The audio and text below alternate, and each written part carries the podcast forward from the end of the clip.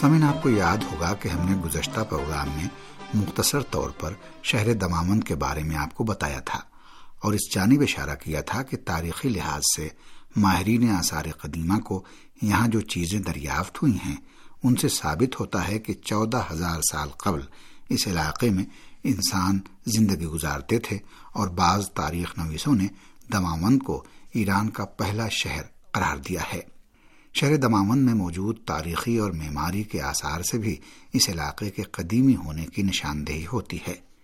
یہاں پر سینتیس امامزادوں، ستائیس قلعوں، تیئیس قدیمی گھروں، اٹھارہ تاریخی حماموں، پندرہ تاریخی احاطوں، آٹھ تاریخی پلوں، تین تاریخی مسجدوں اور تین تاریخی کاروان سراؤں کا وجود دماوند کی قدیم تاریخ کا آئینہ دار ہے۔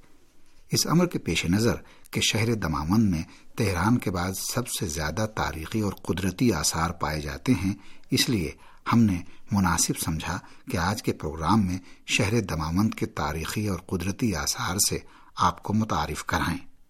سامعین دمامند کی جامع مسجد اس شہر کے اہم ترین تاریخی آثار کے زمرے میں آتی ہے، کہ جو شہر دمامند کے قدیمی علاقے میں واقع ہے۔ بعض افراد مسجد جمعہ سلجوقی یا وہی مسجد جامع دماوند کی تاریخ تعمیر کو آٹھ سو بارہ ہجری قمری بتاتے ہیں۔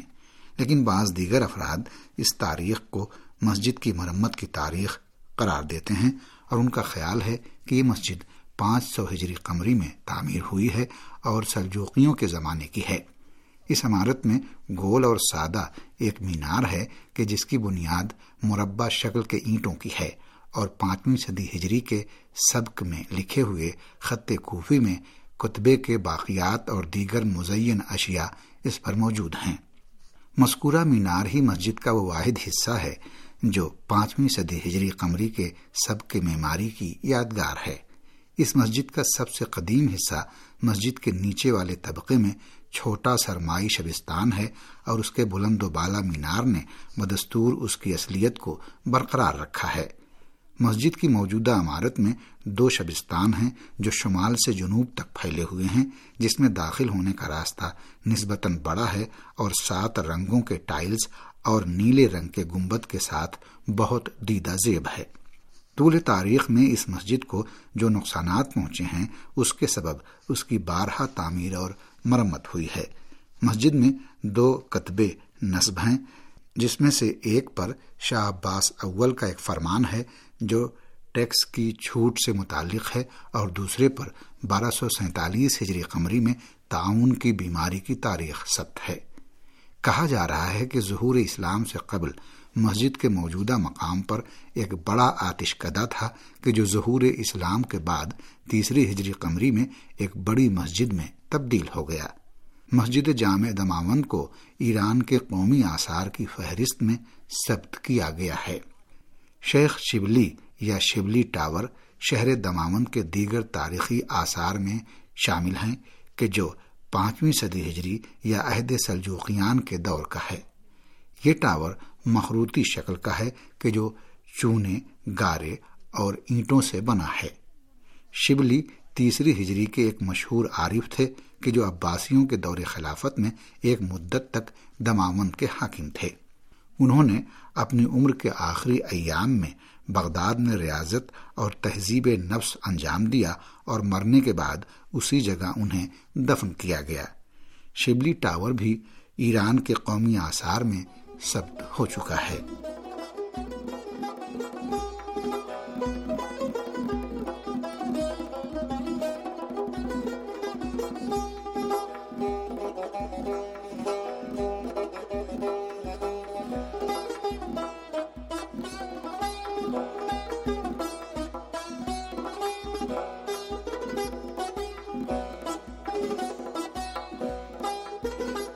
دماوند کے علاقے میں متعدد امامزادوں کے مقبرے اور زیارت گاہیں موجود ہیں۔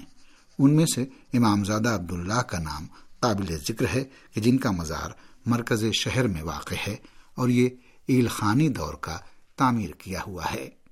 امامزادہ عبداللہ کے مزار کی عمارت کی تعمیر چکنے پتھروں اور اینٹوں سے بہت خوبصورت ڈیزائن میں کی گئی ہے، جو بہت دیدہ زیب ہے۔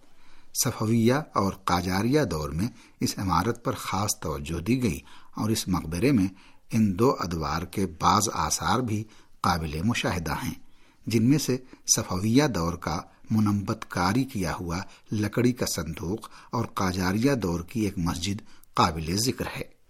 امام زادہ عبداللہ کی عمارت کی وسعت کے پیش نظر اسے شہر دمامند کے علاقے میں موجود دیگر امام زادوں کے مقبروں کے درمیان سب سے بڑا مقبرہ قرار دیا جا سکتا ہے۔ اس مقبرے کو چار تیر تیرہ سو اکیاون ہجری شمسی کو ایران کے قومی ورثے کی فہرست میں شامل کیا گیا ہے۔ معتبر تاریخی معلومات کی بنیاد پر شمالی صحرائی علاقہ اور جنوبی البرز کے دامن کا ایک حصہ ماد کی سلطنت کا ایک اہم علاقہ شمار ہوتا تھا۔ ساران، کیلان اور آب سرد کے علاقے میں موجود متعدد قلعوں کے پیش نظر، یہ علاقے خاص طور پر کیلان کا علاقہ ماد قوم کے ایک اہم اور حساس مراکز میں شامل تھا۔ البتہ مذکورہ قلعوں کے صرف نام ہی باقی رہ گئے ہیں اور بعض تو مکمل طور پر تباہ ہو چکے ہیں۔ ساسانی دور سے متعلق تاریخی عمارتوں میں سے ایک گل خاندان نامی قدیمی قلعے کی باقیات شہر دماوند کے گاؤں گل خاندان میں موجود ہیں۔ یہ عمارت بھی ایران کے قومی آثار کی فہرست میں ثبت ہو چکی ہے۔ شیر خشت قلعہ کے باقیات بھی ماباد اسلام کے تاریخی ادوار سے متعلق ہیں جو شہر دمامند کے گاؤں کہنک میں واقع ہیں۔ اس قلعے کو بھی نو اردی بہشت تیرہ سو بیاسی ہجری شمسی میں ایران کے قومی آثار کی فہرست میں درج کیا گیا ہے۔ جیسا کہ ہم نے اس سے پہلے بھی ذکر کیا کہ دمامند کا علاقہ قدرتی پوزیشن کے لحاظ سے صوبہ تہران کے مشرقی کوہستانی علاقے میں واقع ہے اور سطح سمندر سے اس کی اوسطن بلندی اکیس سو سینتالیس میٹر ہے۔ متعدد دریاؤں کے وجود کے باعث دماوند کا علاقہ ایران کے سب سے زرخیز علاقوں میں سے ہے اور اسی سبب سے اس علاقے میں اخروٹ، سیب، چیری، جیسے پھل اور انواع و اقسام کے بہت زیادہ خوبصورت قدرتی پھول پائے جاتے ہیں۔ دمامند کا علاقہ کوہستانی علاقے میں واقع ہونے کے سبب مخصوص قدرتی خصوصیات سے بہرہ مند ہے کہ جو سال کے تمام موسموں میں نیچر اور ماحولیات سے انس رکھنے والوں اور کوہ پیماؤں اور سیاحوں کو اپنی جانب کھینچتا ہے۔ اس علاقے کے اہم قدرتی پرکشش مقامات میں متعدد دریا، جھیلیں اور چشمے قابل ذکر ہیں۔ دریائے تار، دریائے دمامند اور دریائے لار اس علاقے کے اہم دریا ہیں۔ دریائے لار دمامند تین ہزار میٹر بلند و بالا کلون بستک نامی چوٹی سے بہتا ہے، جو صوبہ تہران کے مشرق اور شمال مشرق میں واقع ہے۔ اسی لیے یہ دریا پانی سے لبریز رہتا ہے۔ اس دریا کے دونوں طرف قدرتی چراگاہیں ہیں، جو ساٹھ کلومیٹر تک طول میں اور سات کلومیٹر عرض میں پھیلی ہوئی ہیں۔ لیکن شدید ٹھنڈک کی وجہ سے اس دریا کے اطراف میں آبادی نہیں کے برابر ہے۔ دریائے لار میں ٹراؤٹ مچھلی بہت زیادہ پائی جاتی ہے۔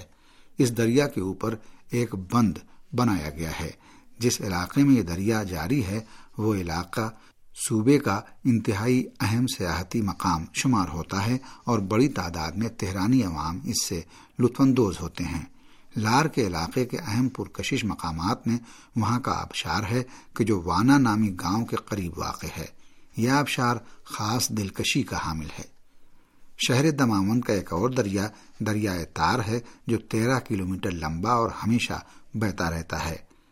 یہ دریا شہر دماون کے علاقے ابر شیوا میں رواں دواں ہے اور تار جھیل کے مغرب میں ایک کلومیٹر کی دوری پر اس کا سرچشمہ ہے۔ دریائے تار کراداغ اور میان رود پہاڑوں کے درمیان سے نکلتا ہے اور تار کے علاقوں ورین گلاوار یا گروار سے عبور کر کے شہر دمامن میں ایک مقام پر دریائے رودبار سے مل جاتا ہے، جس سے دریائے دمامند وجود میں آیا ہے۔ ہمیشہ رواں دواں دمامن نامی دریا بھی شہر دمامن میں تیس کلومیٹر کی لمبائی میں بہتا ہے۔ یہ دریا جنوب مغرب کی جانب رواں ہے اور علاقے کے مختلف دیہاتوں سے گزرتا ہوا جاجرود میں گرتا ہے۔ یہ دریا کم کی نمک کی جھیل میں گرتا ہے۔ دماون کے علاقے میں متعدد چشمے موجود ہیں کہ جن کے درمیان چشمہ اعلیٰ کو خاص شہرت حاصل ہے۔ یہ چشمہ شہر دمامند کے شمال میں چار کلومیٹر کے فاصلے پر واقع ہے اور اس پانی میں کیلشیم بائی کاربونیٹ پایا جاتا ہے۔ اس چشمے کا پانی ہلکا، ٹھنڈا اور پینے کے قابل ہے، جس کی پیکنگ کر کے عالمی منڈیوں میں ایکسپورٹ کیا جاتا ہے۔